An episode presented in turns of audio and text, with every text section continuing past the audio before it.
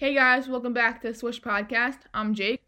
And I'm also Jake. What's going on, Jake? Welcome back to another episode. Welcome back. How are you? I'm doing great, and today we have a special guest interview. We have former NBA veteran Ronnie Brewer. How are you? I'm good, man. How are you guys doing? We're doing great. Awesome. So let's jump into some questions. Jake, you could ask first question. So, what originally got you interested in the sport of basketball?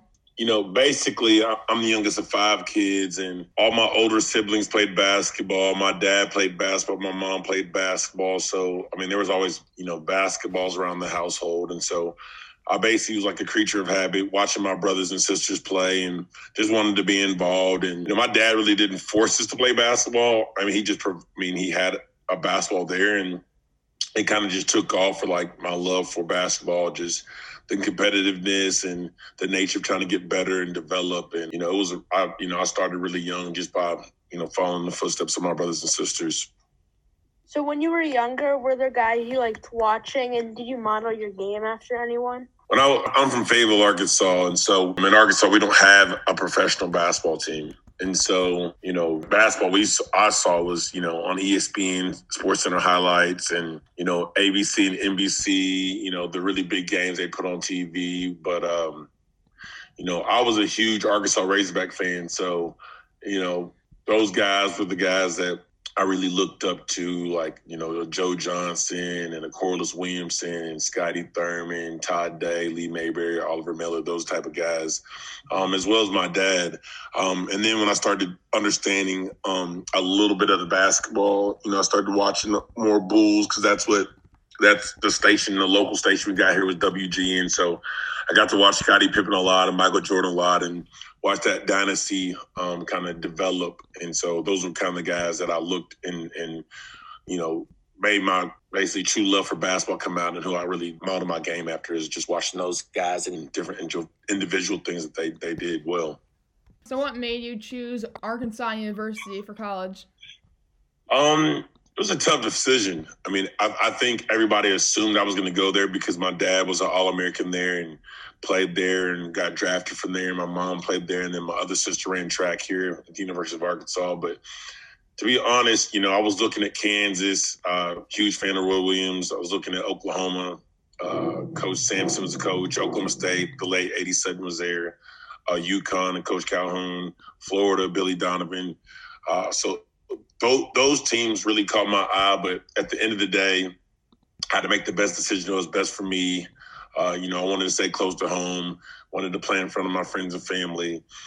Um, and they were honestly the team that, I mean, they weren't the best team at the time, but they were the one that recruited me the hardest out of all those teams I just named. Not saying those other teams didn't recruit me hard. I just think that Arkansas went over the top and, and made their case for why they thought it would be a good fit for me to come there. So after Arkansas, you got drafted with the 14th pick by the Jazz. So what was that whole draft experience and process like? I mean, it was crazy. I mean, um, you know, flying over the, all over the United States to these cities. Again, like I said, we we didn't have we don't have an NBA team here, so I mean, every team is really far away um, from my hometown. You know, Memphis is is you know five hours, Dallas is five hours, um, and Oklahoma City is about four. Um, so those are the closest cities to me that has an NBA team. But uh, the process was great, traveling all over the United States, playing in front of these GMs, these head coaches, and, and trying to uh, put your case for why you should get drafted um, for that team. And, you know, uh, met with the Utah Jazz, talked with Coach Sloan and the general manager, Kevin O'Connor, and their assistants. Uh, they liked me, but I, I, I honestly thought I was going to go a little higher. Um, a couple guys slipped in the draft early, and, um, you know, I ended up getting drafted by the Utah Jazz. You know, it was a great experience in New York, uh, getting drafted at Madison Square Garden in front of all the fans. Kind of nerve wracking because you don't know if they're going to boo you or cheer you or if, the fans are going to like you or whatnot. And um, but at the end of the day, it's it's a night that you always remember because your dreams finally came true when they when when David Stern called your name for uh, being drafted in the NBA draft. In your first few years of playing with the Utah Jazz, you saw a lot of success among with playing with some really good NBA veterans, including Deron Williams, Derek Fisher, Carlos Boozer, and Mehmet Okur, among others. So, what is that whole experience like with the Jazz, and what do you learn from those veteran guys?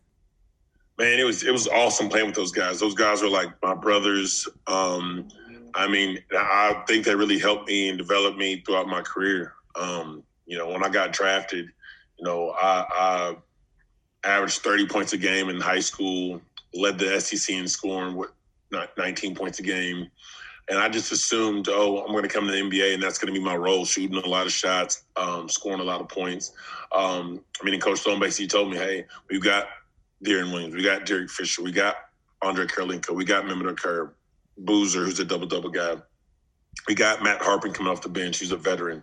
We have other guys that score the ball. Like, what can you do to ensure you playing time on the court? And I always tell young people now, man, um, you know, you've got to find how you're an asset to your team. And basically, for me to get on the court, I, I had to do something that you know, the guys I just named didn't do well, and that was defend. And so uh, the reason I played early is I took the challenge to defend, um, and that really kind of came my role um, at Utah. I mean, my second year average um, 12 points a game, and my, my third year almost 14 points a game. But that entire time there, I was considered a lockdown defender and, and, and got the assignment to guard uh, the opposing team's best player. You mentioned you played with the Jazz, but you also played with a bunch of other teams. So, what was it like playing with a lot of coaches and just new teammates? Well, I mean, to me, I mean, uh, I feel like I'm a, a, a, pretty good locker room guy. I get along with everybody, and so the the transition was pretty easy. Meshing with with the coaches, meshing with the players, um, and the new organizations. Now I played along in some great organizations. Played for the Grizzlies for a little bit before I signed with the Bulls. You know, Mike Conley, childhood friend of mine. Um, uh, uh, Gasol, uh, Zach Randolph, Rudy Gay um, OJ Mayo, great players in itself. Then I mean, then I go to within the head coach Lionel Hollins is a great coach. Go to go to Chicago, play under Tom Thibodeau's, you know, coach of the year, Derrick Derrick Rose MVP, Luol Deng MVP. Have a relationship with Booz and Kyle Korver when we played in Utah, um, and we just gelled really, really well together on, on that team, um, being the number one team in the East two years in a row uh, but coming up short um, in the playoffs versus the Heat and then the Sixers. But um, and then I, you know, I played for Houston. I played for OKC. Um, you know, KD, Russ, uh, Melo, Amar'e. You know, you, you the list goes on. All the great players I was able to play with. Um, and I just learned a lot from the players, a lot from the coaches, and you know, um, I really enjoyed my time with each individual team. Um, uh, so, you know, I was very blessed to be a part of great organizations and play with great players. Jake and I are huge Knick fans. So, what was it like playing at MSG in New York? Um, man, it was special. Um, you know, it, it to me, it's like the mecca of basketball. I mean, it's kind of like like the holy grail. You go you go to the garden, and not only do you when you walk in there, you know, it's like an aura around it, but I mean, you see all the pictures and all the events that's happening at the Garden, from concerts to different political rallies to, you know, hockey, um, basketball, WNBA. So much stuff has hap- happened there that was been a boxing match that has been so special. Um, that playing their night in, night out. You know, if you put a good product on the court, the, the fans are going to support you. And, you know, as a player, each every player knows the history of basketball, and, and, and we know how long it's been since the Knicks have been super successful and how they went deep in the playoffs. And I think that's everybody's goal is when they get there is try to um, make that happen and, and, and give the fans kind of what they want. You just said Madison Square Garden, but like, were there other arenas you really like to play in? Um, uh, I mean, it was awesome playing in the Staples Center. It's you know. Uh, every every if it was the Clippers or the Lakers, just um, not only the players that you're playing against, some of the guys that you probably watched growing up, but fans that come to the game. It's people that you've seen in, in, in movies or on TV that that you idolize that are just there to watch you to entertain um, kind of what you're there to do. And it, it was just great. And um, I, I, also liked playing in Boston uh, because of the history there as well in their garden. Um, but for me personally, I used to love playing around Memphis. I love playing in Dallas and OKC just because uh, that was the closest to where I was from, and all my friends and family got to come and be in attendance. During your career, you were traded a few times. So, what was the whole process of getting traded like? Um, the first time uh, was super difficult um, because I wasn't expecting it. It was right after the All Star break. Uh, we were really in good position uh, with the Jazz, and you know, I just talked to coach, and you know, he ensured me that I wasn't going to get traded. That me and Booz weren't going to get traded. The trade rumors weren't anything to to take serious, and um, just we need to lock in and, and look forward to a long, you know, playoff run. And you know, then I went to the plane and got a call from my agent that that wasn't the case, and um, you know, sometimes it's, it's, it's business other than basketball, and the head coach Coach Sloan didn't even know. So uh, that one was tough, but the second time, you know, it wasn't. I mean, it wasn't that big of a deal because I kind of was accustomed to it the first time. After your retirement, you got into coaching. So, what drew you into coaching? You know, um, I, I've been have I've, I've had a basketball camp every year since 2006. This past year is the first year we didn't have it because of COVID 19. But you know, just give, be able to give back to young student athletes, get back to the community, and it's something I enjoy doing. So, um, like it, it was just kind of a match made in heaven. The the head coach of Fayetteville High School, my old alma mater, uh, actually coached me when I was in junior high and high school, and is a really close close friend of mine. So when he got the job and offered it to me, you know, it was a no brainer to, you know, accept. And you know, we've had a lot of success, and um, you know, uh, I enjoy doing. It. I love I love giving back to the kids and. Um, they've been very responsive uh, of, of what we've been doing so far. We're going to get into some rapid fire questions, some, some quicker questions, non basketball related fully. What's your favorite hobby? Um, I like fishing. I, I like, you know, four wheeling. Um, every once in a while, um, you know, my mom was kind of raised in the country, so she's got some. They got, we've got some horses, and I play video games. I like going to the movies, uh, but I, you know, I love watching sports. I love watching football, basketball, baseball, track, hockey, golf, whatever it is. I just love sports, uh, whatever it is. So um, I'm not super difficult, but um, you know, uh, my free time, I like to just relax and enjoy life. What is your favorite coach you played under? Favorite coach I played under. Um, probably Coach Sloan, Coach Sloan and Coach Thibodeau. Um, I mean, I, I, I enjoyed my high school coach a lot, Barry Gebhardt, and uh, um, and um, my college coach Stan Heath. So I mean, they taught me a lot.